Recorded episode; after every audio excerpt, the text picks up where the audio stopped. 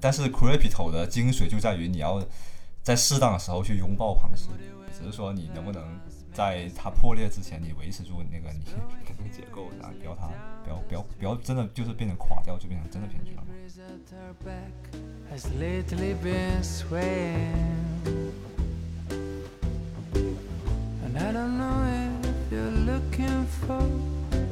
Somebody better, something more 亏钱本身并不难受，难受的事情是你没有按照你自己的认知去去去做，然后你还觉得自己挺对的，就是哎我看的还挺准，但是你为什么没去做呢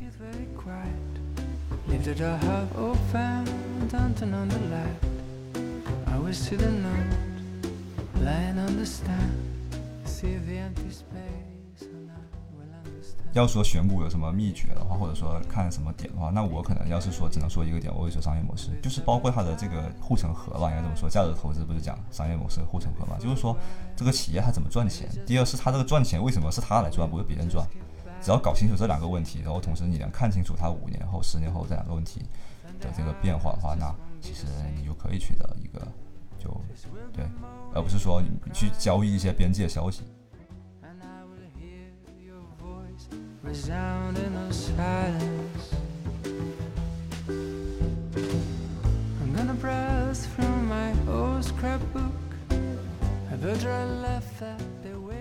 啊、普通人为什么在股市里会亏钱嘛？我觉得就是其中一个很重要的原因就是他没有办法，就是正确的去面对这个波动的问题。我觉得我们散户唯一的优势其实就是你的资金量非常的，就是期限非常的长，你可以等着就是就是那个均值回归的时候，那机构它等不了，那它只能去拼这种消息去做这种绝相对绝对的收益吧。那我们要是跟他们比这个，肯定比不了。对，Take good care of you. Maybe it's about time we try something new. Maybe for a while, maybe just a fluke. The wind will just 我们说的反脆弱，就是我在策略上的反脆弱，是希望说，呃，熊市真的来的时候，我反而能大赚一笔，这个是更好。就是说反脆弱的意思是说，不是说你不怕脆弱，而是说你这个脆弱会让你变得更强。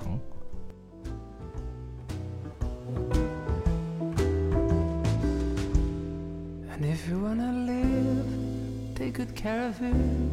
Maybe it's about time 各位 Traders Talk 的听众以及躺赢人生的听众朋友们，大家好，我是 Sarah。今天我请到的嘉宾是躺赢君，然后我们请躺赢君给我们打个招呼吧。哎，Hello，大家好，那个 Traders Talk 的听众们，大家好。啊，我英语不是很好，但就是大家很开心，就是见到大家，呃呃和大家这样以这种方式沟通吧。啊，嗯，我也很开心今天请到唐英军，呃，缘分也是很奇妙。其实我认识唐英军比我不能叫认识吧，就是我知道唐英军比你知道我更早。今年的年初，因为那个张小雨老师的微博，看到了你的年度总结，二零二一年的年度总结，然后呢，呃，我就顺着顺藤摸瓜关注到你公众号。我一般关注公众号就是会先搜，然后搜完之后会先。呃浏览一遍历史文章，然后我就发现啊、历史文章很对我的味道，很对我的胃口，所以我就我就关注上了。然后后来后来是你在我的呃第三期的播客里面留言了嘛，然后我看到这个头像就觉得非常熟悉，然后我就在我微信搜了一下，果然是我早就关注的公众号，对，所以我就我就赶紧跟你说啊、我早就关注你了。啊对一开始就开始吹了是吧？然后就，对对对，是的，就是就是哦，我们不是我们一开始总是要商户吹一下，对 商业户是的是的吹一下。然后，然后我我我呢，就是为什么会就是呃认识这个 Sarah 呢？就是这也是一个很巧妙的缘分。然后也是刚才 Sarah 提那个提到的，就是呃就是得意忘形这个播客的主播张笑宇老师嘛。然后他我和他在一起之前有在做一个呃小项目吧。然后项目里面有一个呃，也是在 crypto 圈挺有影响力的一个博主，然后他转发了这个 Sarah 的播客嘛，然后，然后他还写了，就是摘抄了 Sarah 说的一段话，然后我就觉得哇，好有道理，然后而且也是正好是我在最近在思考和探索的一个问题，然后我就赶紧去听了，然后呢，就听了之后，我就觉得有一种就是深深被打动的一种感觉，就是说我一定要就是就是怎么说呢？就是一定要跟这人发生一些联系，然后就赶紧去留言，然后而且我没想到留言之后呢，就是呃，Sarah 她居然就关注我的公众号，然后让我就觉得就是怎么说是近期呃最开心的事情之一吧，会觉得特别特别的荣幸，然后特别特别就是啊、很复杂的一种呃一种喜悦吧，我觉得就是嗯，所以一定要约录期谢谢播客这样子啊、对。好，商务互吹结束。对，可以可以可以，我我我大概总结一下，就是咱们其实呃联系共同的联系里面就有啊、首先得意忘形，这是肯定的，张小雨老师。对，然后其次就是你也很关注 crypto 以及 Web 三的领域，对吧？你也才会对这个相关的。然后我又关注了你公众号，然后我们都对投资这一块儿都很呃，主要都在做投资这块的事情，是的，是的，是的。然后我们还彼此之间的理念都很认同，还都有播客。对，然后他都很热爱录播客和爱听播客这件事情。对，待会也也可以讲讲这个播客为什么我们就怎么开始做这件事情，然后和投资有什么关系啊？就是，嗯，要不要我们先大概介绍一下自己？哎，可以。我我一毕业就呃就开始做投资，我一一直都没有进过职场，然后就是从来没有没有就是进入过这种有有单位啊，就是那种那种地那种就是这样子的地方，因为没有没有一个组织这样子的，对，可能一开始就是一个说是自由职业者吧，或者你说无业也可以，因为那时候也没有说很呃刚毕业的时候也没有说很就是把投资作为一个职业这样子，就是可能那时候正好是我毕业是一四年嘛，然后一四年呢是那时候正好是。因为我们炒 A 股的嘛，然后是创业板的有一波那波牛市呀小牛市，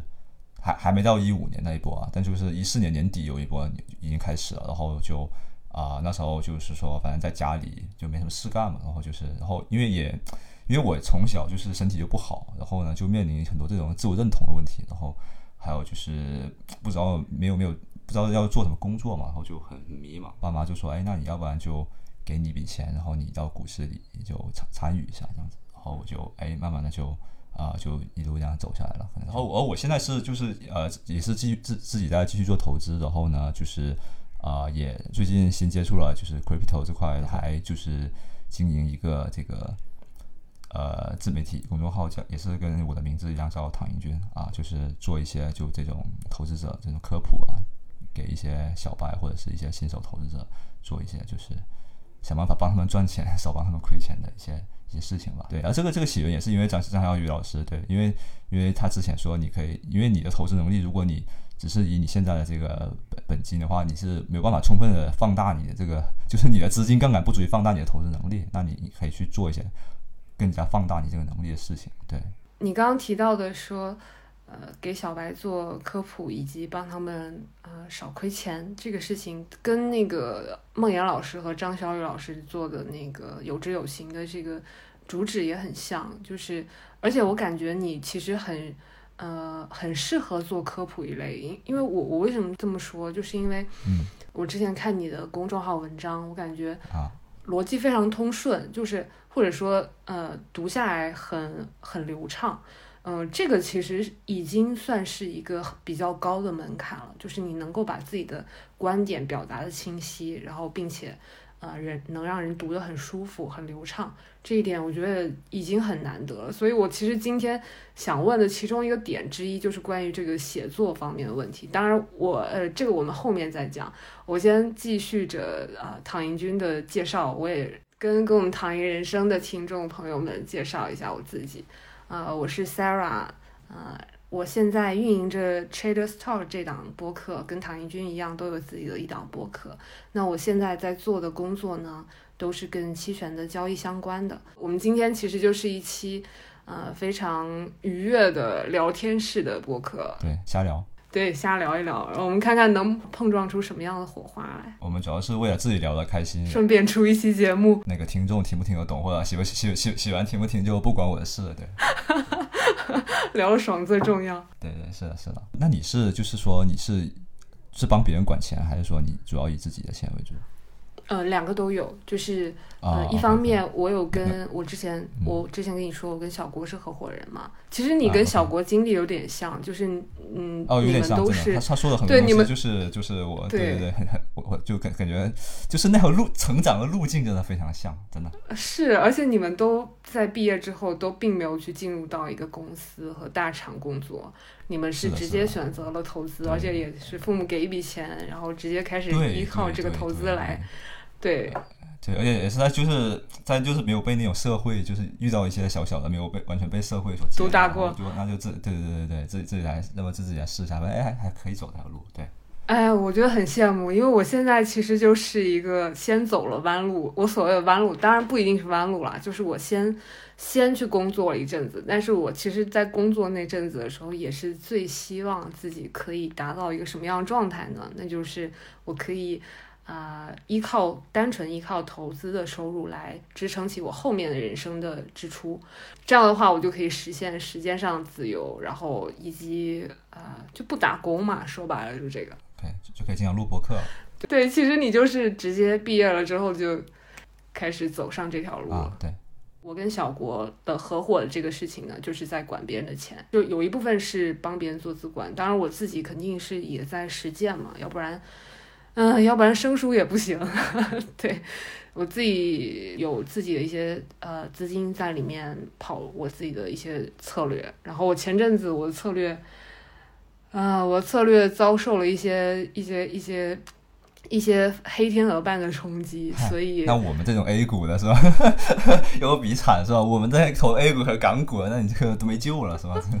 那这个太太正常了，对啊，A 股这两天是不是跌的特别惨呢？哇，这这这一两个月吧，跌的都啊妈妈都不认识了，就是那种啊，很很多其实就是那种最优秀的基金经理，其实他们都把自己的钱放在自己基金里的嘛，肯定你肯定要下场参与才能那个什么的。当然，轻微的细节会不一样，就是可能客户的啊那个保护会做的足一点，我自己的保护会做的没那么足。就我自己的账户，就可能经常会有那种 V 字形的回撤，就是尖刺型的回撤。对，啊，所以你也有在帮客户做资管吗？我以前我以前是这样子，我以前是就是监管还允许的时候，然后呃，我有做一个就是那种组合基金的组合，然后是可以哦让那个小白去跟投的。哦，就类似于很多就什么刘备教授啊，什么易大啊那种。哎，对对对，然后有知有行，他们就是后面也会做嘛，然后就是那个呃，之前是在且慢嘛，梦圆老师在且慢的时候做就做这些事情，然后但现在监管叫停了嘛，就我觉得这件事情我就觉得值得好好聊一聊。然后就是你刚才说，就是说帮客户管钱的时候，你会保护的更好嘛，然后对，嗯，然后帮自自己管钱的时候，就可能就比较冲的比较猛一点啊。就是我我觉得我自己也是这样子，因为因为我是一个不不怕回撤的人，就是我没有那么怕，就是怎么说，可能就是那种嗯，股票思维可能和期权思维是不太一样的。然后股票有时候就会觉得可能我们不对冲，加上 A 股也没有什么特别好的那种，就是呃是，这种工具嘛。然后那我们可能加上我自己性格原因吧，那可能就会去做一个这种就重仓裸多的这种事情。然后那那你说要是做组合的话，那其实就是啊、怎么说呢？就是用户会觉得，就是说他短期内，比如说他一个星期或者一个月回撤特别大，他会特别难受。对，客户的资金的回撤还是要好好控制的。对，然后我就很深刻的理解这件事情，所以说有时候会觉得说，哎，这个监管叫停这件事情对我来说可能是一个幸运，因为我又管组合又管自己的钱，我会很分裂。然后呢，那个组合会占用我很大的心力，但是我好像，呃，怎么说，并没有说给我或者给我的用户带来特别特别大的价值，就是有时候会可能是一种双输的局面，一个是占用我很大的精力，我没有把自己的投资和自己的科普做好；另一方面是用户好像他也觉得你的组合不符合他的投资的这个这个这个要求，然后那可能大家，我觉得监管叫停可能还是一个对。我就说到这个，我就讲，就是说我之前为什么还想做科普这件事情，因为也是跟张老师聊嘛，然后他就说，其实很多就是那种特别厉害的，比如说呃，在呃，比如说嗯，高盛啊，或者是这个他的一些之前的他的一些同事或者一些朋友，他们也在做的很很很高的职位，但是可能比如说到管自己的钱的时候，也经常会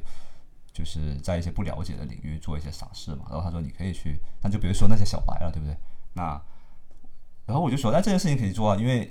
因为我觉得在股市里赚钱没有那么没有那么难，很容易。为什么大家那么长期以来那个就是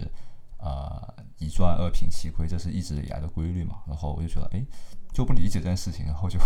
就觉得就是那个 ego 特别大了，然后就去做这件事情了。然后进去之后，我就真的觉得就是啊、普通人为什么在股市里会亏钱嘛？我觉得就是其中一个很重要的原因就是他没有办法就是正确的去面对这个波动的问题。我觉得嗯你刚刚说你不理解为什么呃大部分大部分的小白进去之后，或者大部分的股民进去之后会亏损，大部分的时间都亏损。那那这个是源于源于你自己的经验，或者说你自己的能力，让你可以避免这种情况吗？然后你才觉得你可以去做科普这个事情。嗯，我觉得不好说，我是能力还是运气，但我是觉得我能，就是就像怎么说，也有可能这是一个幻觉或者是一个认知失调，但是我是觉得说，啊、我能看出来一些人他为什么是能，就是为什么在股市里亏钱，那我不这样做，然后经历了这么长时间，然后能取得长期稳定的盈利，那我是不是有那么一点点能力可以去做这件事情？我当时这么想的，对对。哦，那我很好奇，你有几年的业绩？每年的平均大概收益率是多少？啊、我现在是从一怎么说？呃，一四年开始，刚刚前面说了啊，然后呃，然后开始到现在，那现在是二二年，八年吧，然后还不到八年，七年多，大概有十倍左右收益，差不多啊，十倍吗？对，十倍。年化呃，这这这应该是现在应该下降了一些，应该就是这我不是跌特别惨嘛，可能现在八八倍左右吧，但是就是说，因为现在又是底部，我相信长再拉长点看那个收益区间，年化还行，我觉得还可以。所以你这个呃一四年到二二年的十倍是就是从你爸妈给你的那笔本金开始算到对对对现在，对，是的，啊是的，是的但是中间可能会有一些大波动，比如说呃熊市来的时候可能会跌比较多，是吗？就又分又又分阶段，又分阶段，又分阶段。就是刚开始不懂的时候，因为一六年 A 股有一个熔断，那一波是我最大的回撤。然后，然后呢，这个回回撤就搞我搞怕了。然后呢，可能我就开始用一些就是有点像就是期权的思维的一些东西去保护我的这个回撤。一个比如说，首先你会分散，然后会然后会止损。然后它不像很多，就是比如说你做股票的，他们是集中，然后就直接裸多，然后他们不会不会说我止损啊，或者是呃适度去分散这样子的事情。对，那时候还没有去做指数基金，然后还有就是说你会经常会盯住市场市场上的一些就是边际变化的一些消息，然后对去调整你自己的仓位，然后所以这后后面一六年之后的回撤又一直很小。然后基本上到一八年最惨的时候，我回撤只有百分之五，就是那一年一八年熊市的时候，对，然后就还行。然后到后到到到这次就是一八年之后，然后因为又跟就是张老师发生了一些缘分，然后慢慢投资又很受他的影响嘛，又变成那种就是呃就是又变成股票的思维更多一点，就是说裸多呀、投真爱不怕回撤更多，然后就然后今年到现在到跌到这个点，大概我目前就是。呃，股票部分的回撤大概有百分之十八了，差不多啊、还还不不小，对对对啊，哦，没有，我觉得以以股票就是标的是股票的这个情况来看，我我觉得这个回撤不算很大。你说你现在比较不怕回撤，这个是锻炼出来的吗？是不是你经历过了一些什么？对，是的，是的，我感觉是就是重新对回撤这件事情理解有变化了。对，因为以前会觉得就是啊、可能还是一种就是怎么说，会看重短期，就有点绝对收益的思维的那种感觉。就是说，因为当时很要考虑，比如说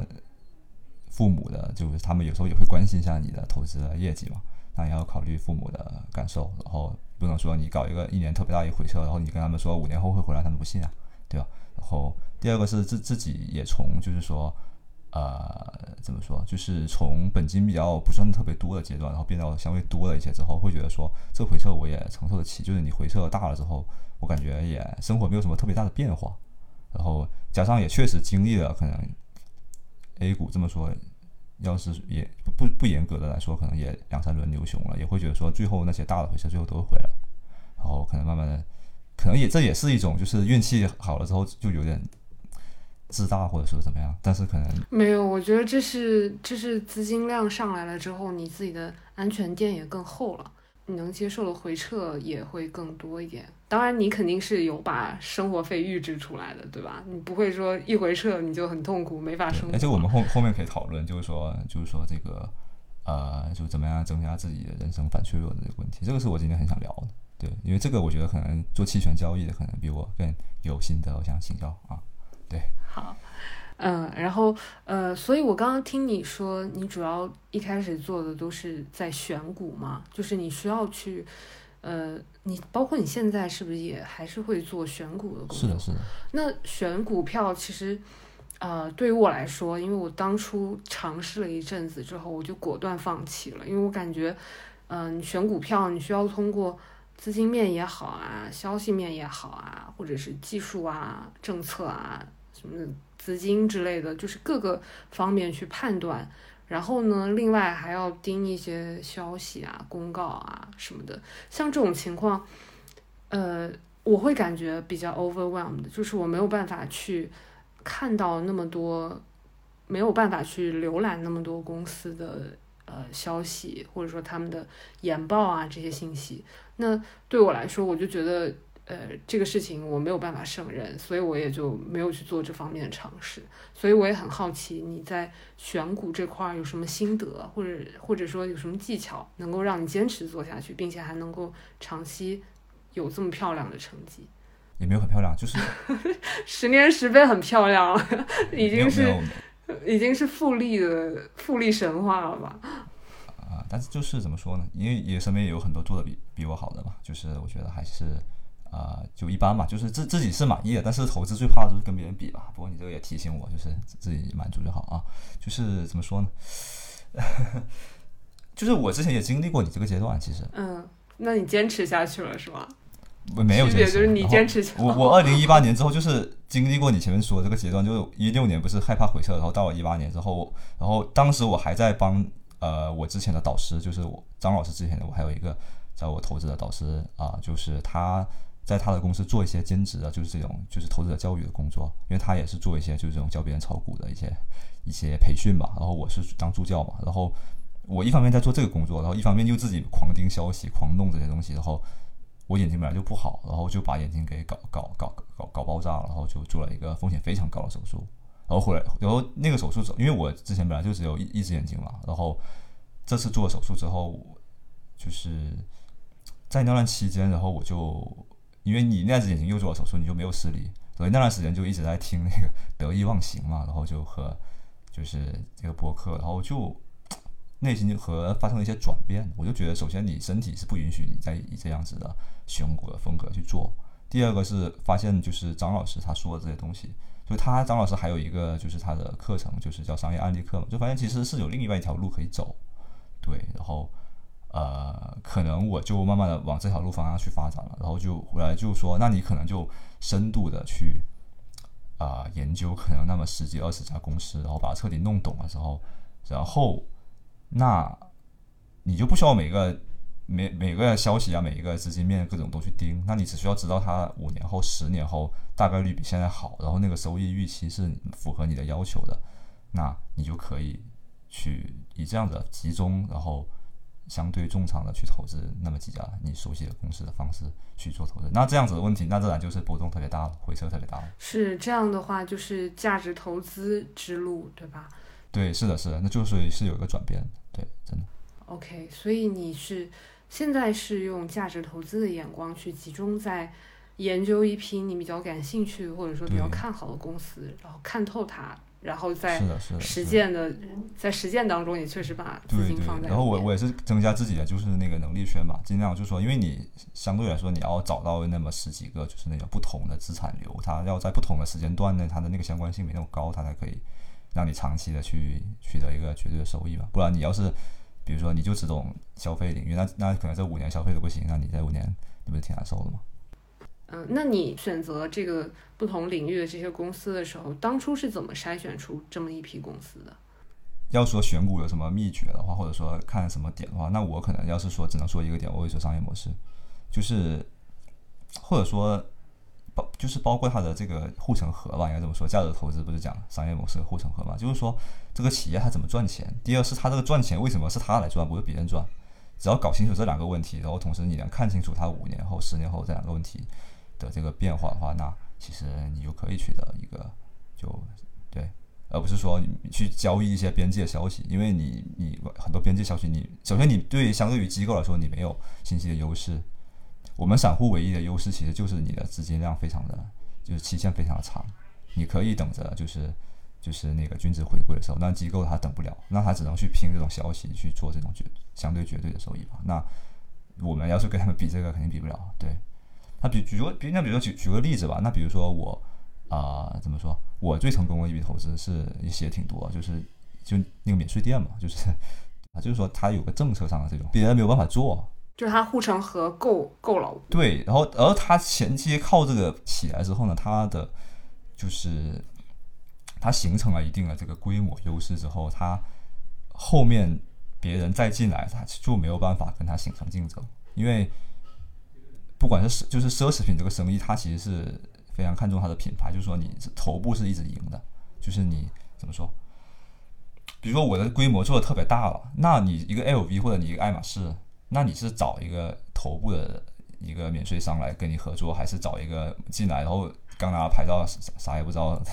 来合作呢？不可能啊，对不对？然后，那我越是头部，那我就越能拿到这些头部的东西，那我就可以给你压成本啊，就是对吧？然后那它就是一个长期来说是一个它的商业模式非常好，那别人没有办法跟它竞争，然后再加上它又是一个就是说。从现在的来看，就是疫情之前的数据来看，疫情之后可能会有些变化。就是说，免税品这块的消费，按照全世界的水平来说的话，中国人在这块消费，这渗透率还是很低的。那这钱只能我赚，然后它这个市场又要快速扩大，那是不是这就是一个好生意？大概就是这么个逻辑吧。嗯呃，这个这个例子很生动，就是因为之前我们说的商业模式啊，什么都还是偏抽象，有一个实际的例子，这个。商业模式其实就是四个字：怎么赚钱啊？就是说选股两点，一个是看商业模式护城河嘛。那其实另外一点就是说你要投你爱的东西，其实就是能力圈的一个概念吧。就是说你为什么免我投免税店？因为免税店就我是海南人，然后那生活都在这里，就跟这个东西有特别深的连接，就很容易跟他发，就是很容易很容易给他发生一种就是感性上的一种认知，就是说看看周围的朋友都在买免税品啊，然后去逛逛免税店啊，看一看客流什么的，这样子。会你会有一个那种没法用理性描述的一种感受，然后那可能就最后你就能拿得住嘛，因为你不对冲不什么的话，你还是会要面对一个波动的东西，那你必须靠信仰或者是一些不能用理性、不能用风险收益比衡量的东西，我觉得，嗯，那 crypto 也是一样，那可能就只选一些就自己能看得懂的东西和真正有有感觉的东西了。是我确实为什么只持有这两个币，也是因为我比较一方面比较认同，或者说比较呃，像 Bitcoin 是呃大家大家的共识嘛，然后以太坊是上面有很多协议、智能合约，这上面有很多可能性，所以你主要是看到这个。然后小币方面，因为信息实在太多，所以我也没有没有没有精力去筛选。因为我我觉得金融系统是一个就是反脆弱的系统嘛，它不是你要是均匀去分布的话，其实你是策略上是不利的，你肯定是 要去赌就是那种你自己看得懂的一些东西，因为它的那个收益是不均匀分布的嘛，所以那你肯定是就是那就是每个都大概涉猎一下，但是最终你压住肯定压住那么几个，我觉得。对，我不知道你说这个反脆弱的概念是什么？你你想说的是不是？你想说的是在不同的不同的标的里面去分配资产吗？还是什么？因为我我理解的反脆弱的概念，可能更聚焦于策略本身。呃，我说反脆弱就是说，它这个系统呢是啊、你就是你的损失是有限，但是你的边际收益是无限提高的一个系统，或者说，那你是不是任何就是一个系统，或者说一个一个你的策略，哎、可能就是策略吧。比如说，就最多把本金亏掉吗？你的意思是？对，最多就把本金亏掉，但是你上上去是无限的。就比如说，比如说你看书这件事情，你就是你就是反脆弱，因为你看一本差书你也不会死，但是如果你看到一本巨好巨牛的书，那你赚赚大了，对吧？哦，那我那我理解你这个意思。你这个意思就跟塔勒布的反脆弱的那个泛泛泛的概念比较有相关啊，对对对，是的，是的，是的，呃，对对，就是就是一个抽象意义上的反脆弱。我我们平时说反脆弱，呃，我自己的语境下反脆弱，对，一般指的是狭义的策略上面的反脆弱。我想问一下，那你如果期权做期权交易的，呃、你来说，或者你们圈内的朋友的话，那平时你们关注的点是什么？就像说你不关注消息和这些的话，那你们平时的呃精力都会放在哪里？我这个还挺想知道。对，对，这个这个就跟你们的选股以及呃集中在某一些股票的思维非常不一样。就是做期权策略，我为什么喜欢做期权策略策略呢？就是因为它有优势，一方面它反脆弱的特性我非常喜欢，然后第二个方面是它也不需要去关注那个各种信息啊什么的，这个对我来说是一个节约精力的一个非常好的方式。对，那那为什么说到呃，它可以不用去关注消息呢？因为呃，我我在做的投资的标的呢，当然它有这个策略，当然它有一些隐含前提，那就是第一个隐含前提就是标普五百这个标的，它是代表着比较先进的生产力，这个指数它是会不断的去呃吸收吸收一些比较好的公司，如果你这个公司业绩不行，那你很快就会被踢出标普五百嘛，所以这就这就让这个标普五百这个这个指数就包含着可以说是全世界，因为美国现在创新很领先嘛，可以说是全世界最优质的一批企业。那这批企业长期来看，虽然说可能会经历短期的熊市，但是它长期来看，我们我们拿过去或者说未来，我也有信心啊。就当然我们可以拿过去十年标普五百拉出来，它收益率也是非常惊人的。所以有一个隐含前提就是，首先标普五百它是处于一个呃处于一个慢性的牛市当中，就是长期来看啊，这个周期拉长，就是处于一个牛市当中，或者说处于一个这些公司都在不断的进步的过程当中，所以呃这个指数价值会上升。然后第二个点就是，我也不怕它短期的遭遇到熊市，就是它真的大跌了，对我来说，我有期权保护，我也不怕。所以就有这两个隐含前提。我们做的波动率指数呢，它又有一些期权的呃一些特性，就是期权的波动率它有一个短期聚集、长期回归的一个特性。那这个特性就就导致了，因为这个特性是呃是严谨的。然后这个特性下面的一些衍生品，比如说我之前策略做的一个标的叫做 VXX，还有呃 UVX，就这几个标的，他们呃由于是这背后的逻辑我们就不讲了，但是这个是严谨的，就是它由于是不断的在买入一个月到两个月的期货，就是呃恐慌指数的期货，然后导致就是呃中间会有一些升水损耗啊、以及震荡损耗，然后于是长期来看，你把它的周期拉长，比如说拉长到呃一年、两年、三年这样的周期来看，它每一年都会有损失个百分之八九十的这样的一个一个一个损失，所以就是为什么可以不用关注消息面，就是靠这背后的特性去推的，就是这个特性是首先要确保这个特性是严谨的，其次还要确保它是有一就是个数学的模，就是原理在后面是吧？对吧？对我很喜欢这样，就是我很喜欢我在做这个事情，长期来看是正收益，并且是已经被验证了的正收益，再加一些保护，再加一些期权保护，这样的话我就不怕我这个正收益在短期内遭遇一些呃比较大的回撤，因为我那边还有期权。因为你就是你的风险这部分你选择不暴露嘛。就是我喜欢做一个长期正收益的确定性的事情，然后再加上呃反脆弱的保护。这样的话，因为这个理念其实也是跟许大学来的，因为他当时给我们上这这不是做任何事情的理念嘛？然后有人要做一个长期负收益，然后风险又不保护的事情吗？肯定不是啊，对吧？啊，你你说的很对，但是但是其实恰恰很多投资者都忽视了这一点。是的，是的，是的，是的，是的。就像我们如果我们仅仅是在 A 股上面买股票的话，其实它是，嗯，你当然可以说你可以亏掉你的本金，这是有底的，但是但是但是这个肯定很难接受嘛。我们说的反脆弱，就是我在策略上的反脆弱，是希望说，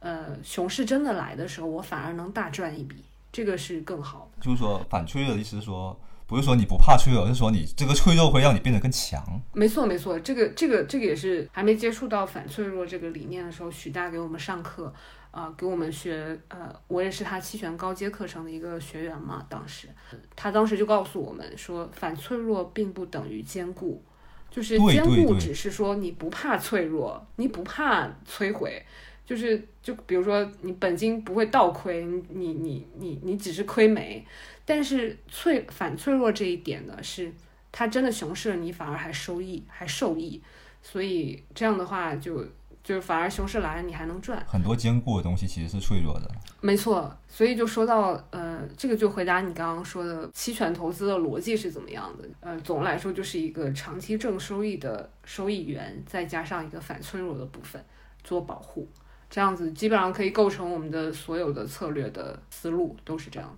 那我觉得可能我跟你们最大不同就是我可能反脆弱这部分可能就不是那么的对。OK，但是你你有自己的，就是你坚信自己的选股逻辑，这个我真的是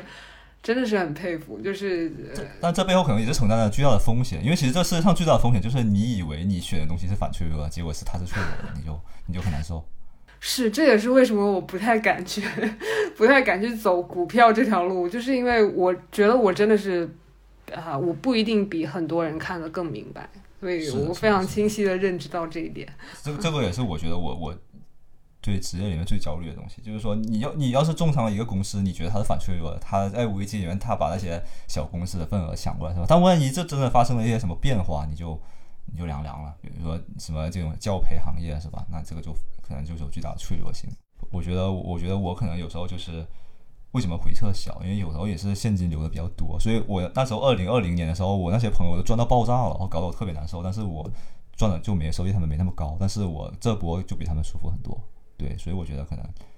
就是所以你说的你是现金现金流流的比金有时候较，会流的比较多，对，有时候我那比较多，回撤少是靠就是在回撤大的时候再加仓，还是怎么个模对，式？是的，是的，是的，就加仓没那么快，就是对，也不会说不会说我很看好一个公司，然后我觉得现在价格合理啊，我就全部买进去，然后哦，那就是仓位管理了，对吧？对，就是仓位管理，那可能就没有说有一个什么期权，然后黑天鹅期权啊，或者黑天鹅基金这样子，然后你就对我，我其实这里有一个点想说，就是可能我在上一期播客也提到，就是期权这个特性，它虽然是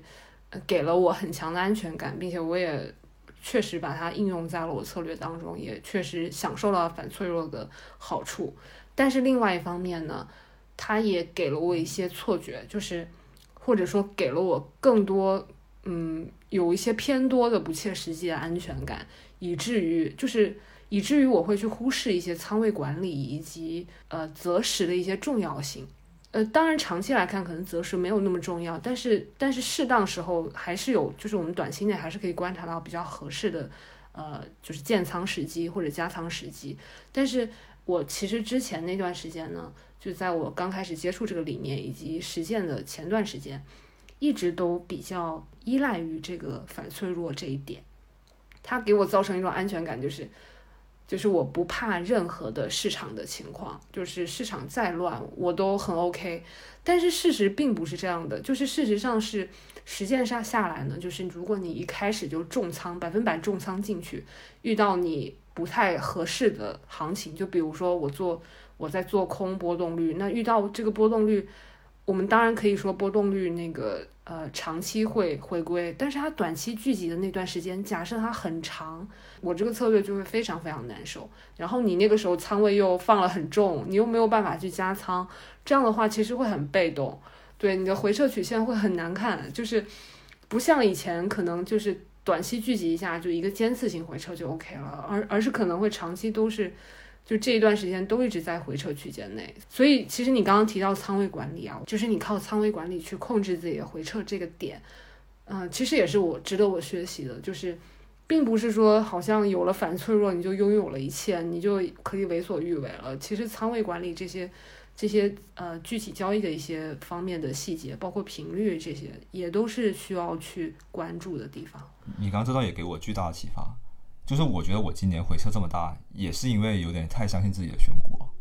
然后没有说去考虑到一些择时的事情。因为有时候择时在我们这个领域里面有一种政治不正确，然后呢，我因为我我做自媒体，我觉得对我的这个整个认知体系也是有一定的反噬的，就是 粉丝一听到你择时这两个字，就迅速可可能取关两三百个人，然后你会觉得这两个字一提出来就是不对的。然后也影响到我，可能慢慢的变成一些没那么喜欢去择时的一个人。但是我会觉得说，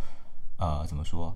原来我之所以可能取之前取得了一些很大的成功，里面是择时起到了一定作用的。所以我觉得以后可能又要加重这个择时的这个比例。有时候确实不能让自己说搞得特别难受。呃，你比如说你就觉得说你有黑天鹅保护，然后我是相信过于相信自己的选股，但有时候可能这东西它的回归可能是五年、十年的东西，那太难受了。投资还是先让自己舒服，有时候就是是还是一个过程管理。可能我以前做法会百分百把仓位放进去，呃，当然这个百分百是呃不是那个所有意义上把资金全部投进去，就是我们算的一个量的合适量的百分百，对，然后呃，但是我现在其实有一个新领悟，就是呃配合着择时呢，你其实可以适当的在某些某些时候去获利了结，并且有在某些时候呢。呃，比较合适的时候去适当加仓，就是仓位管理在这块儿呢，也可以起到一个灵活调整的作用。就我现在更偏向于这种风格，以前我更偏向于是，就是不择时，然后完全的把仓位就放进去了。然后，因为因为我们我在做这个事情，我确信它是个正期望的事情嘛，所以我就觉得，不管是任何一个时间点，你就你就进去，那长期来看一定是没错的。那这一点确实也没问题，可是问题就在于，呃，我刚刚说的，如果你仓位没有一点余量的话，那首先它短期内的回撤可能会比较难看，然后另外就是遇到不合适的行情，它确实会让你完全没有办法有有自由度可以去支配你的仓位。我我觉得这点，我觉得也是我我也是我这点我也是我需要做的更好的，嗯，就是股票短期涨得太快了，太它就是。可以减减仓，然后跌下来之后再那个，不要说你觉得这个股票未来能翻十倍，你现在全部进去，那万一它短期跌一个百分之五十，那你没钱加仓，你很难受。对，哎，我待会给你发一篇文章，待会给你发，就是我昨天看了一篇特别特别好，就讲到就是怎么样子帮别人管钱，然后就说到一定要跟 LP 搞好关系。一旦你的回撤有点大，然后然后投资者就会打电话过来，也就是他很好的朋友，然后打电话过来说说。我的钱还剩多，还还剩还还还有剩吗？然后然后他就会很就是嘲讽式的说，呃，对，还剩一点。然后他说这种就特别特别影响你的情绪。对，但凡有一点点啊，这个是真的会影响投资的情绪。我那天也听你和 Chris 聊嘛，就是说你就是 波动有点大大的时候，就客户就不干了。对对对，是的。没错，就是。呃，我我是真真切切就是在跟 Chris 聊的那阵子，就是刚好经历我这个策略的困难时期，然后也明显的感觉到，呃，明显感觉到就是真的确实投资人跟自己的这个关系很重要，就是如果他还处于一个就是动不动就要来问说，哎，最近怎么回撤啊？哎，这个策略是不是不行啊？这个确实是会影响交易者的心态的，所以你刚提到这点，我也是很有感触。所以你前阵子，你之前在做，就是让小白可以跟投你的这个策略的时候，有遇到过这种情况吗？就有什么经历可以分享？当然会啊，当然会遇到。对，尤其是小白哦，小白问题应该很多吧？很多，所以我每天就花大量的时间，然后去跟他们解决这些问题，然后反反复复的说一些话，然后说他们还不信，还被骂。然后那段时间就是可以说就是一个天天被网暴的状态。啊，维持多长时间啊？可能一一一一年多吧，然后就觉得。呃，就赢赢，就是我这件事情本来是应该是锦上添花。我本来是一个买个看涨期权，你现在被我搞成一个搞成一个股票了，你就搞得我特别难受，就已经影响到我自己做投资了。而我所以说，有时候会觉得，然后但是我又是一个就是那种很不能，就是有点讨好型人格，不能违背大家期待的那种人。就是说我这样做的事情，然后还有人信，然后我就不能跑说 说关就要把它组合关掉。那可能监管叫停，就是说一个对我的一个一个解脱。哦，那对你来说也是个 release。会有这种想法，对。然后就小白不但是你回撤一大了，比如说你下跌个百分之五，他们就说不如存银行啊。哎，这月我说不存银行啊，对吧？是，然后这是一个，这是一点。第二是别别人都买新能源，都赚了，都都都赚了一倍了，你怎么买这个什么才赚了百分之二十，对吧？这这两个都是。还有我之前是去年年初的时候，一月份的时候，就是我在做手术，然后。然后那段时间不是基金特别牛嘛，就是那些基金疯牛，就是什么年少不知白酒香，然后就这种，然后什么就是那种大学什么基金都在赚，买基金，对，有在 B 站上直播，然后什么粉丝都是二三十万的那种，就是啊，我今天又买了一千块钱什么什么基金，然后我明天又要准备卖掉谁了，对吧？搞这种，然后就那不太火了，然后炒到上面，然后那段时间我就觉得，就是这些股票已经有很明显的脆弱性了，就是它的估值太高了，对，而且就是非常的不稳定，然后我当时是。因为我又是做手术嘛，然后我不知道之后的人生会走向什么样子的方向，然后我全部买了，就是我把组合里的所有的都换成了债基嘛，债券基金，然后对，然后我回来回来一段时间之后，然后那段时间就是就是因为里面都是债券基金，然后就被就粉丝压力就很大，说你怎么都买这些，就是没有波动，没有没有没有没有没有就很安全的。低手，就是他们嗯就认为债券基金等于没意思，就是等于没不不能不能赚什么，不能赚高收益。对，然后我也是迫于压力吧，可能也是过早的，可能把债券基金换成股票，也是我的一个失误，我觉得。对，所以有时候真的会很容易受到这，就你你想你面对几个 LP，可能还是跟你关系比较好的才是投你的，你都会很有大压力，然后可能千个人，然后天天天天都在网暴你，那你可能就很难受。那你那段时间换成债基之后，呃，后面就直接就因为监管就叫停了，还是说有躲过一个然后就躲过一个回撤期？躲过了可能前面那一段，然后迫于压力，然后又过早换成了股息，然后又吃了一段回撤，然后又、哦又又是被人骂嘛，对吧？哦，对，然后然后就在底部被叫停了，然后反正就对叫停的时候还是还是回撤比较大的，然后可能也就有点愧疚吧。但是你这几天那个什么 A 股啊、港股跌到惨啊，也基本上相对收益上也是差不多，也没有跑赢大盘、跑输大盘特别多，也就觉得啊也没有说欠粉丝特别多什么的。因为我这个组合是从一九年就开始做了，那你要是说你一九年到现在再怎么回撤，你都不可能亏钱。对，除非你是高点你才跟进来，那就是那那那这个我没办法。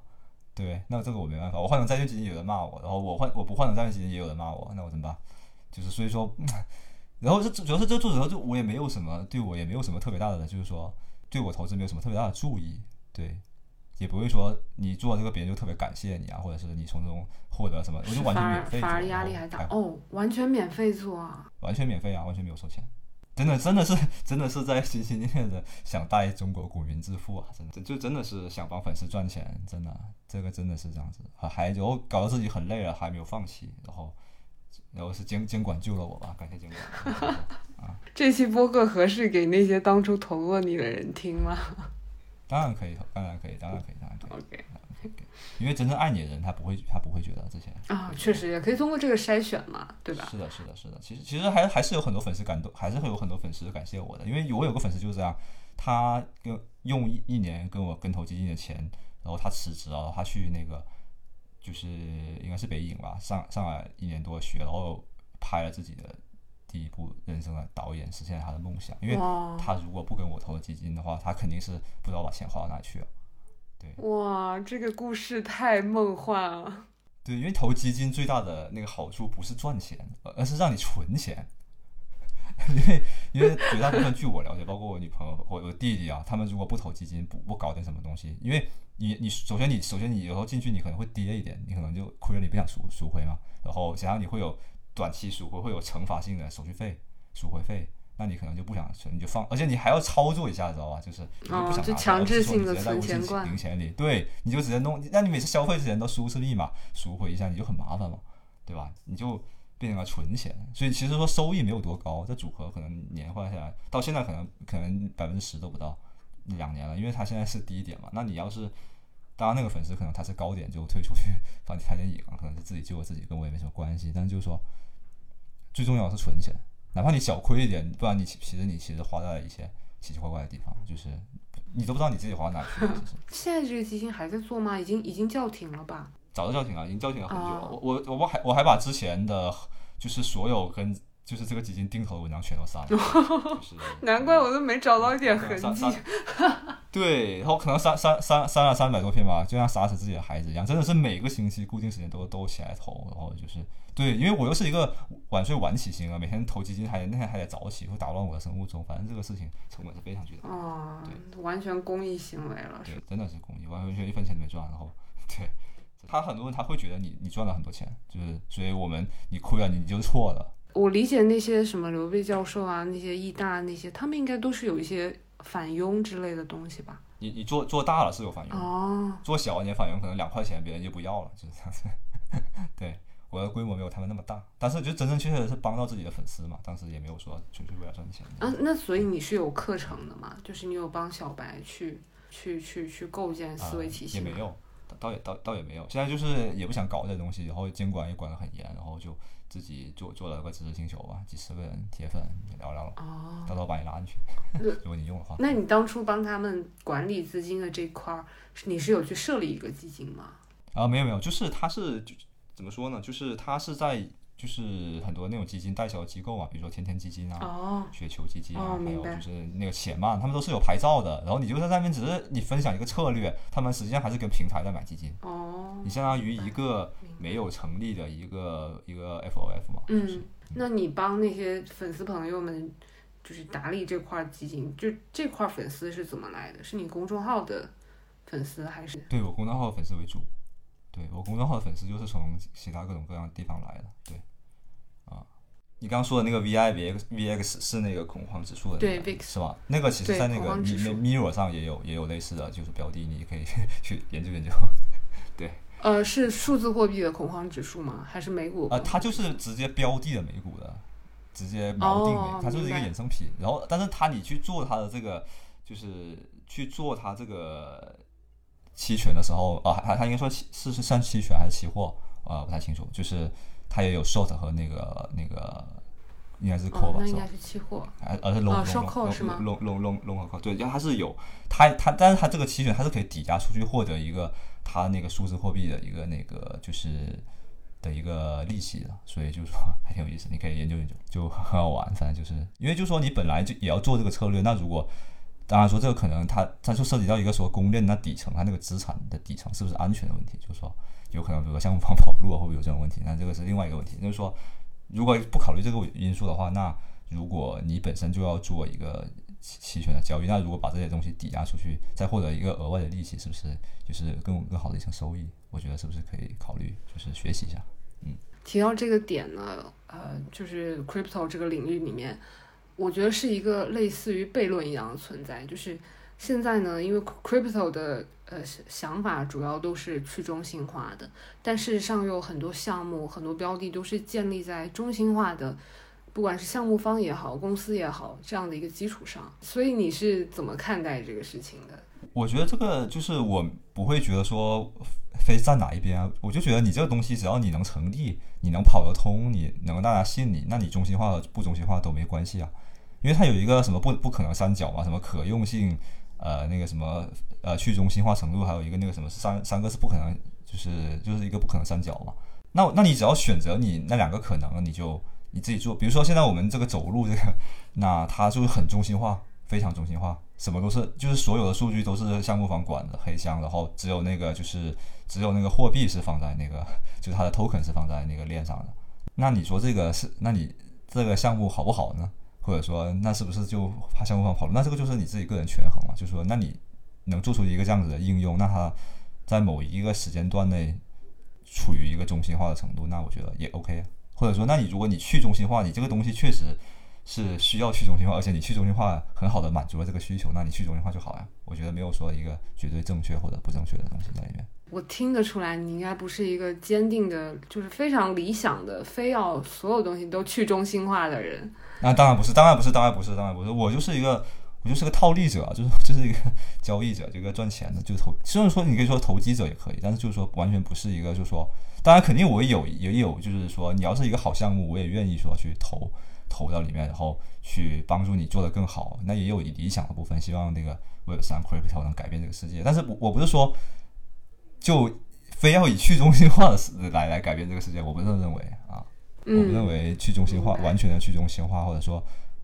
很大程度上去中心化是必须的，我不觉得。对刚刚你提到张小雨老师的走路，他是一个什么样的？可以给我们介绍一下吗？他这是一个就是说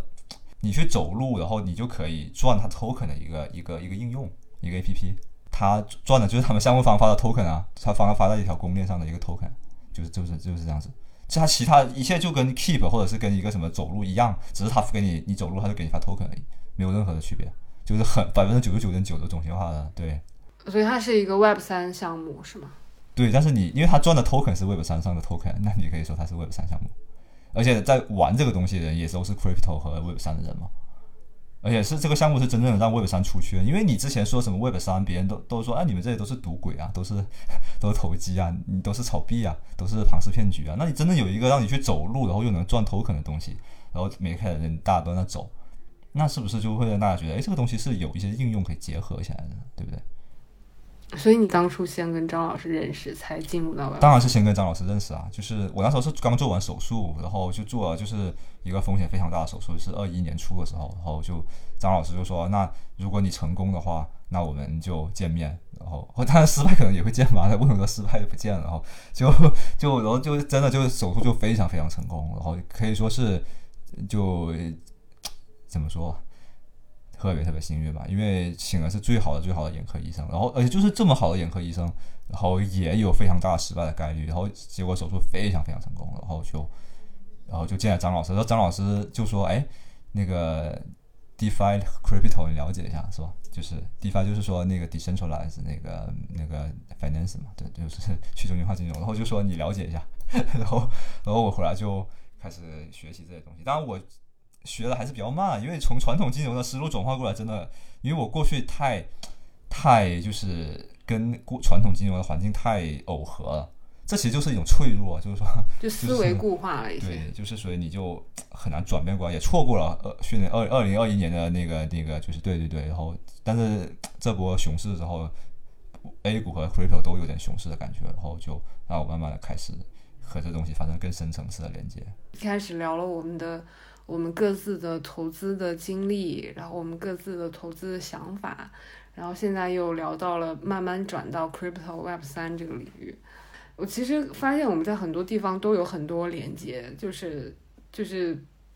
不同地方的，我们在虽然都之前不认识，但我们之前探索的东西都还挺相像的。但是你现在走的比我更更快啊，就是你在 web 三方面，你是真的有在做事情。我我最近也就是因为 formal 了一些项目，然后这一两个月都都那个就是没有想着去吃不下饭，很自责，就很自责，真的很自责，就是会觉得说怎么自己就是就是就像那天就 Chris 说的那个，我就觉得就是就是也是就是那个 Sarah 的一些嘉宾啊，上一期说的一个，我就很对我很大的触动，就是说狭路相逢勇者胜嘛，很多时候你做了一个交易，或者你看得很清楚，然后你没去参与，你会特别难受的，对。如果你参与了，你亏了一些钱，有时候并不是亏钱本身并不难受，难受的事情是你没有按照你自己的认知去去去做，然后你还觉得自己挺对的，就是哎我看的还挺准，但是你为什么没去做呢？这个他对我触触动特别大，对，然后就所以我一个月都没有，一个月都没有，就是处于一个非常消极的一个状态。所以走路这个项目是什么时候开始？就就二月份啊，所以我就很疯狂，因为我二月份的时候就已经开始就已经关注那个项目，但是就觉得哎也会觉得项目会很有意思，然后就完全没有完全没有去就是投东西或者是去体验它的走路的这些东西，然后直到它的就是它的那个 token 嘛，就是两周翻了三百倍，然后我才觉得我怎么这么蠢？对 对。就 formal 了，就是很 formal，就是特别难受。啊，所以走路这个项目是真的，你每天有在实践的，就是对，每天都在实践。我已经连续走了一个星期了。你现在接触 crypto 领域，就是主要是在 Web 三领域是吗？就你没有去，呃，主要就是做看一些买一些 NFT，或者说呃参与一些 Web 三项目是吗？主要是这一块。其实主要就是 Web 三三种角色嘛，一个是 builder，一个是 trader，还有一个是 holder 嘛。那我可能还是比较就介于介介于 trader 和 holder 之间，这个肯定还是主要的，嗯，是因为确实里面太多，它百分之九十九现在都还是那个庞氏嘛，但是但是 crypto 的精髓就在于你要在适当的时候去拥抱庞氏，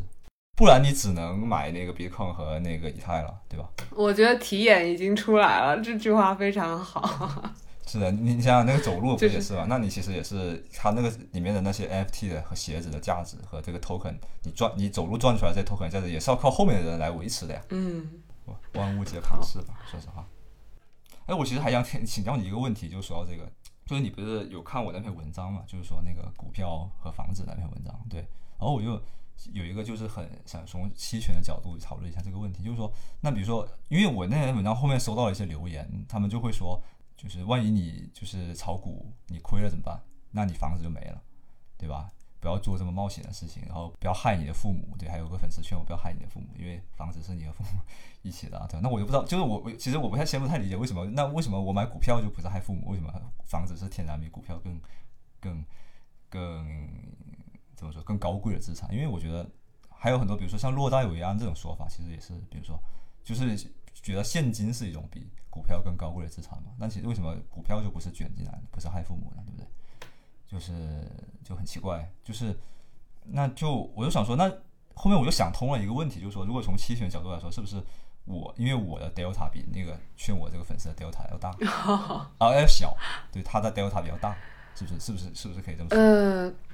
我不太确定你这边理解的 delta 是什么概念。因为我我理解 delta 就是说你的 delta 越大，你其实就越怎么说？你你要 delta 变成一，有点像股票了，我感觉。因为因为我如果我的人生是一张期权的话，那我我对我的人生预期很高，然后我又希望有非常大的波动率的话，那我肯定我的 delta 会很小，那我肯定愿意卖房子，我去做一些高风险的事情。当然，这前提是说房子的风险真的比股票小啊。但就是说，但就是说，如果假设房子是房子是一个风险更低的资产，然后股票是一个更高的资产，那我卖房子去炒股或者是搞 crypto 的话，那是不是说明我有可能是可能我和他都没有谁对谁错，只是说 delta 不同而已。嗯，其实这边 delta 的概念呢，可能呃不是不是 OK，我可能没有搞清楚。就是一张期权，它的 delta 是，呃，当然确实是越接近于一，它越接近于现货本身，就越接近于股票本身。然后，但是我觉得你说你的，呃，你说你是更愿意去把房子卖掉去炒股这件事情，跟你读者认为房产是一个根本的保证，而不能去。呃，不能去。我觉得这里面背背后包含着几个前提啊。首先，第一个前提就是，首先你的读者认为股票的风险比房地产的风险更大，这个是一个预设前提。第二个预设的前提，他认为呃房地产这是一个呃固定资产，就是这种固定资产呢更加给人一种根的保障，就是给人一种啊自己有一个居住对对体验。是的，是的，是的。对，但是首先你并不觉得这个居住体验有多么重要，对吧？你你的这个这个前提在你这并不成立，你觉得这只是一个栖栖身之所。然后另外就是不能说股票在你这儿风险并不比房子大啊，就只能说是你是已经在股票这方面有一定的经验，并且时间也给你证明说你确实可以靠这个有不断有更多的收益。呃，但是我觉得这当中要说你跟那个读者最大的区别点，我觉得应该是你的风险承受能力比他更强。然后这点在期权上的体现呢，其实更像是，我觉得更像是一个大的期权卖方跟一个小的期权卖方之间的区别。就大的期权卖方，它有很多资金量，然后你可以去做事，做做市商，你可以去当做市商。什么样的期权卖方最舒服呢？那就是资金量很大的那种，因为它可以，呃，它可以去分散的去挂，嗯、首先可以分散的挂单，然后另外呢，它当做市商去吃这当中的，呃，gap 是非常非常丰厚的，就是最好的期权卖方是什么样子，就是钱多胆大这样子，但是散户他亏不起啊，因为期权卖方需要很充足的。保证金去做后备的保证，不然随便来一个大波动，可能你的回撤你就对你回撤就就没有办法忍受，你可能就得去，就是你就没有办法，你可能就爆仓了，对吧？所以对于那个读者来说，可能他就他就类似于一个呃，就是他不像你这样是，你这样是是已经有比较好的安全垫，然后同时你资金量也也足够大，然后这样的话呢，就是你当然会觉得股票从流动性来讲，然后从呃未来的预期来讲，就各种方面，包括你的投资能力也比较强，这一点其实必须得承认，它确实不是适合于所有人的。就是对于一个投资能力并不强的人，再加上过去的那个固定思维来说，他肯定会觉得房地产会更好。是的，是的，对，因为我觉得大多数人的问题就是说，他们周围没有，或者他们自己没有见过人在股市里赚过钱，然后他们，然后又房子又一直涨，对，然后他们就觉得说，首先房子不会跌，第二赚股市就一定是亏，就是一定是赌博，就是一定亏钱的，对，害得家破人亡，肯定会这么想，我觉得可能是这样子吧。一方面，他们呃房地产过去的那么那那么那么几十年的牛市，让他们真真实实享受到了这个红利，然后于是这个固定思维就会比较延续下去。另外一方面呢，周围人又都在股市方面亏钱，或者说他们没有那个投资能力，所以就没有办法去做出这样的都其实都是都都都都都是庞氏骗局，只是说你能不能在它破裂之前，你维持住那个你 的那个结构，然后不要它不要不要不要真的就是变成垮掉，就变成真的骗局了嘛。对，嗯，所所以你敢在你的公众号上这么这么大张旗鼓提出这一点，肯定我觉得可以预设到，就是会有一些粉丝是没有办法认同的。是的，完全不认同，他们完全不认同，就是大大部分是冷嘲热讽，然后还有就是苦口婆心劝解的多，然后但是话也非常不客气啊，劝的话就是，嗯，这确实是一个对一个一个争议比较大的一个话题。但是我在跟小郭聊的那期里面就已经讲了，我的理念跟你很像。对，所以我就特别认同，我就特别想聊这个话题，我觉得也是你那期给了我的启发，我觉得不然我可能不会写这篇文章。哦，对，就这里面的观点，我觉得真的是，呃，对我来说，我也是这样子。所以你也是实践下来，你也是这么做的，是吗？对对对，是啊，我可能之前因为只有我自己这么想，我不敢确认，然后你这么一说，我觉得我操，有知识的人都这么想，那看来不是我的问题，是其他的，就是大众认知的问题，那不是我的问题。对，我就觉得，就我觉得，但你这里得到了深深的认同，我这次还真的好好感谢你，说真的。哦，原来这篇文章我说怎么观点我都那么认同，原来是这么来的。因为因为我看我看里面你说的那些点，我都呃，我可以说是都是完全认同的。当然，这个我很清楚是很难说服很多人，因为就连我爸妈我都很难说服他们。啊，主主要最最最近就是因为我我爸妈也有也类似的想法了，对，所以我就觉得是时候可以推动一下这件事情吧。你爸妈是同意你买房子了吗？对对是的是的，在讨论这件事情。对哇，那你爸妈很酷，因为因为我因为我之前也写过一篇文章，就是说为什么我就是我我妈为什么那么信，就是我帮我妈买基金，就是为什么我妈那么信任我，就是她我妈真的是真的是说说到这里都是很就是很感动，想想想落泪的，就是说她每次我自己都怀疑我自己，因为有时候回收特别大的时候，我会觉得自己不行，不想干，然后我妈就说我觉得你就是干这个，你要相信自己。啊，我就我就相信你，然后还有时候还会可能以一些生活上的资金给我补充啊哦，所以家里面的人也给你很多力量。所以你的跟跟投资人的这个就跟你的 LP 的关系是很重要的，对，不然他一点点的什么都会特别影响你。其实，对，因为我们一开始聊的是投资理念嘛，然后后面聊的是 crypto 这相关的。嗯、就是今天你在事先录制之前还跟我提到了一些别的问题，什么心态方面的，还有对，是的，是的，我觉得这个可以，是不是可以再再录一些啊？先聊聊，因为我觉得你是一个就是信息质量很高的人，因为我第一次听你的博客是听那一期跟交易没有关系的，啊，就第三期，你讲啊，你讲你讲了你的那个 feed，就是你的信息流嘛，你的那个你的 RSS 嘛，然后我觉得就是，其实我觉得这方面我是很想向你请教，然后也有很多可以聊的东西，然后还有你的就是整个就 人生观啊，就是这种生活的理念啊，这些都可以，我觉得都很有意思。我其实还想问啊，就是我之前在听你播客的时候，不是很确定你的播客的主题，就是或者说一个主线是什么，因为有时候会感觉你聊的是一些人生相关，有些时候又涉及到基金投资，对，是的，是的，我我我感觉我播客没有一个很明显的主题，我我觉得我的一个标准就是说，呃，首先是这个话题是没有时没有太明显的时效性的，就是我不能说今天聊这个月的市场热点，聊一下什么教培行业被监管，我不聊这种东西，就是 对。然后第二个就是说，可能尽可能还是想和本来就是要和这个嘉宾啊这些主播聊聊天的话才去录这东西。我感觉你的那个博客就是你在很用心打磨，就是一个一个作品，不像我的随便搞搞。对你这是有有有很明确的主题，然后有很明确的啊流程，有嘉宾，然后音质，然后我看你还有各种就是对，所以我觉得就特别好。就这样的一个问题就是会比较难产一点，就是我又有点完美主义，所以就是不会啊，你这个其实是一望能够种期权的思维，就是说你这个 就是你做了没人没人听或者怎么样，你你损失不是很大，就是一些时间和那什么。但是如果你一旦你一期节目特别特别优秀，比如说就被那个哎我们那个群里的博主发现了，那你这个就上上上不封顶了，你这个就是这样。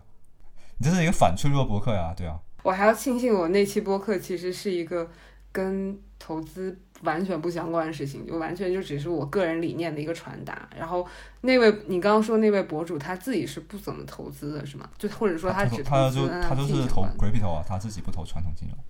啊、对对对对对，呃，期权相关可能都对对，他他不他不他不是交易的思维，对，他是就是他是 builder 加那种 holder，就是说我看好你，然后我既参与建设，就是他就是股票思维，就是我参与，然后我又我还我买了这个 token，我还帮你去推广，帮你们这个 token 更有价值，对，建设你的项目建设的更好。比如说他他参与一个项目，他就会首先他会去推广这个 token，第二呢他会就是去建设这个项目，让这个 token 值这个价值。第三，他也会去让更多的人加入到这个 crypto 的领域，因为只有这个圈子、这个行业大了，你才能，你才能去产生出好的东西。就比如说，之有一个例可能不太恰当的例子，就是说之前效果他们做脱口秀嘛，当时他们做脱口秀的时候还没有脱口秀这个行业，所以就不存在什么什么竞不竞争这种东西。不是说我你也做脱口秀，那肯定是我们两个互相都做强，然后把脱口秀形成一个行业之后，大家都会好嘛，而不是说我买了都不让你知道，我去做脱口秀偷偷赚钱，然后你别来做，我不告诉你怎么做，就不是这样子。对，呃，你说到效果，我想问周二怪老师是不是也在走路这个项目里面？他也算是就是也是深度的参与了吧？对，因为我关注他微博，我也我也 RSS 有订阅他的微博，他是也有参与到这 Web 三里面，但是我不知道，我一直很好奇他到底是怎么个参与法啊，我还以为是跟你们类似的，就是他主要是他投资那个，就是他我我感觉啊我我对他也不是说特别了解，他比较注重在 NFT 这块领域，因为他艺术的修养特别好。对他之前在效果其实也是一种也是一种艺术，脱口秀艺术嘛。就 NFT 很看审美，你需要有很好的审美去辨别这个东西怎么样，然后或者说，如果一个 NFT 足够美、足够好，讲的故事足够 OK，那它自然而然可以吸引一批人。所以其实它确实就是，我觉得这个圈子呢，就是需要一批呃审美很不错的人去挑选这样的一个人。我觉得钟二怪老师肯定也是。而且他也很他也很理性，他也有很他也有很逻辑和很数据的，因为他会经常会回测那些牛逼的 NFT 的数据的模型，对，就是各种地址的流入啊、流出啊，然后在大概就是就是看一些巨鲸他们到底买什么 NFT 对就？各种吧，推特关注数啊、点赞数啊、互动啊这些东西，就是有有有点资资金面分析的那种感觉啊。嗯，但是呃，这也很有趣，就是我我感觉啊，我接触到这一块儿，就发现呃有趣的人很多，这是我第一个感觉。然后然后这些人还都很聪明，就是这也是为什么这么吸引我想要去了解这个世界的原因。是啊，就是啊，是啊。我进来之后就就是完全也是被里面的人深深吸引了。我之前会觉得这就是一个，就是就是就如果不是张老师叫我，我会觉得这是骗局。我觉得你们这些人都在里面都在里面赌赌赌鬼是吧？然后进来之后就觉得，我操，里面的人的气质个个都是就是充满了活力，然后充满了这种就是少年感，充满了童真，充满了这种理想，充满了这种。当然也有很多骗子和乱七八糟的人啊，各种各样。但 是但是相比我们传统金融的话，里面都是可以不严谨的说，里面的人人都是艺术家，其实就是真的。嗯，所以你们如果之后有什么我可以参与的项目，你随时可以来找我。我其实也很想要看看怎么样能尽一份力量，或者怎么样能参与进去。包括我下一期嘉宾有可能，或者下下期有可能会请到刘昌用老师来跟我聊元宇宙。因为我感觉刘老师他对元宇宙的理解比我们正常认知的那种，就好像以为就是个 VR 世界，或者是，呃，我觉得他是他理解他他有很多层次，就他对元宇宙理解有很多层次，所以我也想跟他聊一聊 Web 三啊元宇宙这块儿。我通过这个播客呢，其实也也是一方面是打开了我交易的视角，然后另一方面另外一方面也跟很多朋友聊了聊，就觉得。呃，听大家不同人的观点也给我很多启发，这个也是我做这个播客的一个初衷之一，就是互相的交易者之间，很多交易者之间都很，或者说很多交易者都是孤独的嘛，他们比较坚持，他们坚持自己的交易理念，然后又呃长期的摸索到一条交易的道路，然后但是可能缺乏一个机会把它说出来、分享出来，所以我做这个节目其实也是想要听不同的领域的 trader。不管是投资呃 crypto 也好，或者做传统金融也好，或者说他就只是呃呃玩一玩 NFT 啊，或者就各种各样的交易都可以。所以今天你你就是补充了一个新的视角，因为之前我的很多嘉宾他们基本上都是呃期权交易员，要么就是一些呃在投行做交易的啊，也有一些在 crypto 领域做交易的。大多数玩的都是衍生品市场的东西我。听了就特别专业，我很认真的把你的往期的都听了。对，我觉得有些就是很多专有名词是听不懂的。对对对。呃，对，期权它就有很多专业术语，很多概念。对，因为因为我是就是把要约你录播客这件事情当做一个很重要的、然 后很荣幸的事情来做，要做充足的准备，然后以一个很正宗、很很很就是很尊重的方式去邀请。对对对对，就是而且而且确实收很多，我今天还转发了，就是我觉得就是真的是中文播客的之光啊，就是我没想到中文播客里面可以有这样子的内容。你看我的播客反正就是瞎聊天，但是你这个真的是有有有就是有让我收获非常大，而且会觉得就是有这个播客是中文播客的一个一个荣幸，一个一个一个一个因为没想到会能听到这样子的内容，完全没有想到，就是说，因为大部分的播客还都是那种就是聊一些比较偏文艺，像现在的小宇宙什么这种，更像有点像早期的豆瓣这种感觉，但是像这种非常非常专业，然后聊期权，然后居然还关注我公众号是吧？呃，首先我想先谢谢你那么高的评价。其实我想说，就是这个节目主要是聚焦于交易领域，所以你可能你可能指的是是不是交易领域这块的博客？因为其实其他领域的博客有很多头部博客都做得非常好，我是向他们看齐的。但是确实，我当时做这个节目初衷就是在于没有一个交易领域的一个像样的访谈形式的，或者是播客形式的存在。首先，交易这个本来就是很小众的一件事情，就是期权交易，我其实生活中还挺少遇到，因为可能也是 A 股的原因吧，A 股的期权确实啊，A 股现在就只有上证五零和就它能表达的工具太少，不管是期货还是期权太少。我反正就是可能怎么说，我我认识的一个就可能说做做期货的，他就一直吃那个贴水啊，然后就可能一年赚百分之六七十，赚几百万，就这种，我就觉得这种就没什么可聊的，就是 没什么可聊也。不是我，对，就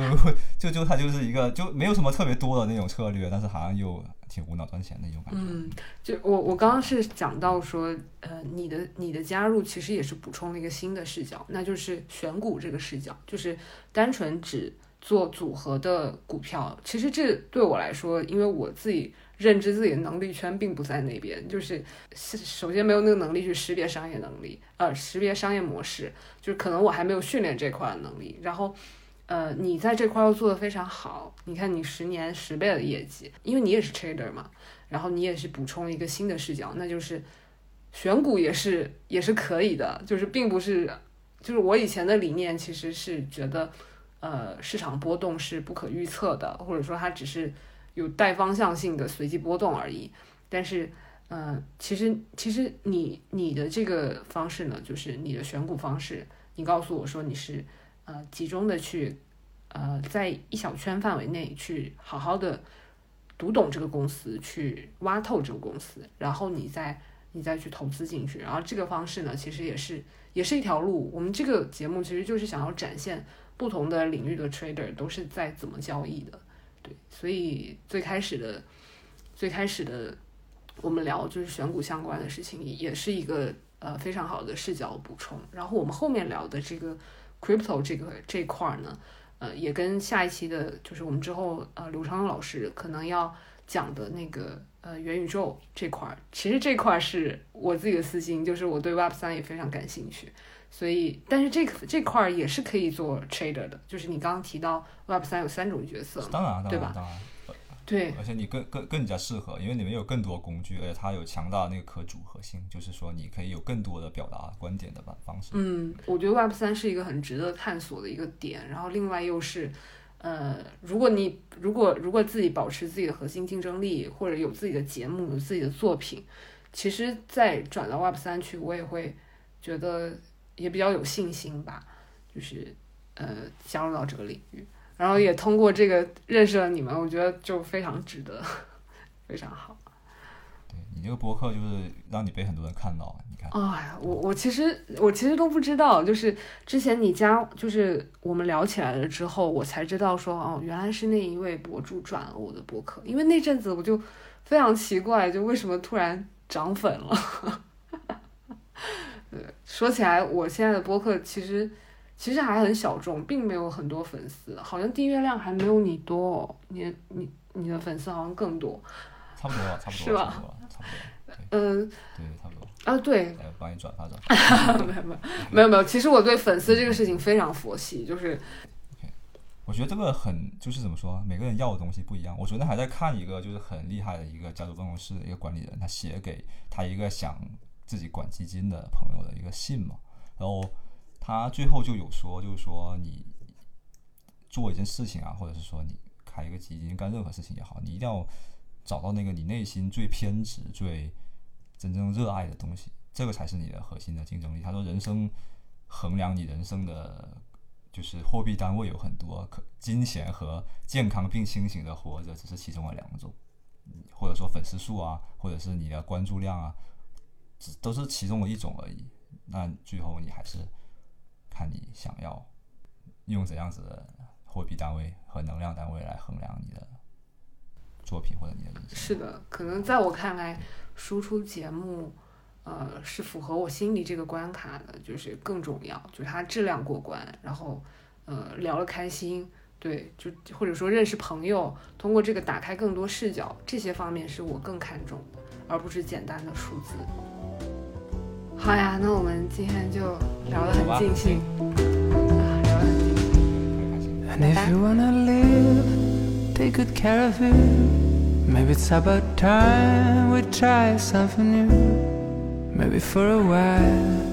maybe just a fluke. The wind will just give back the same way that it took.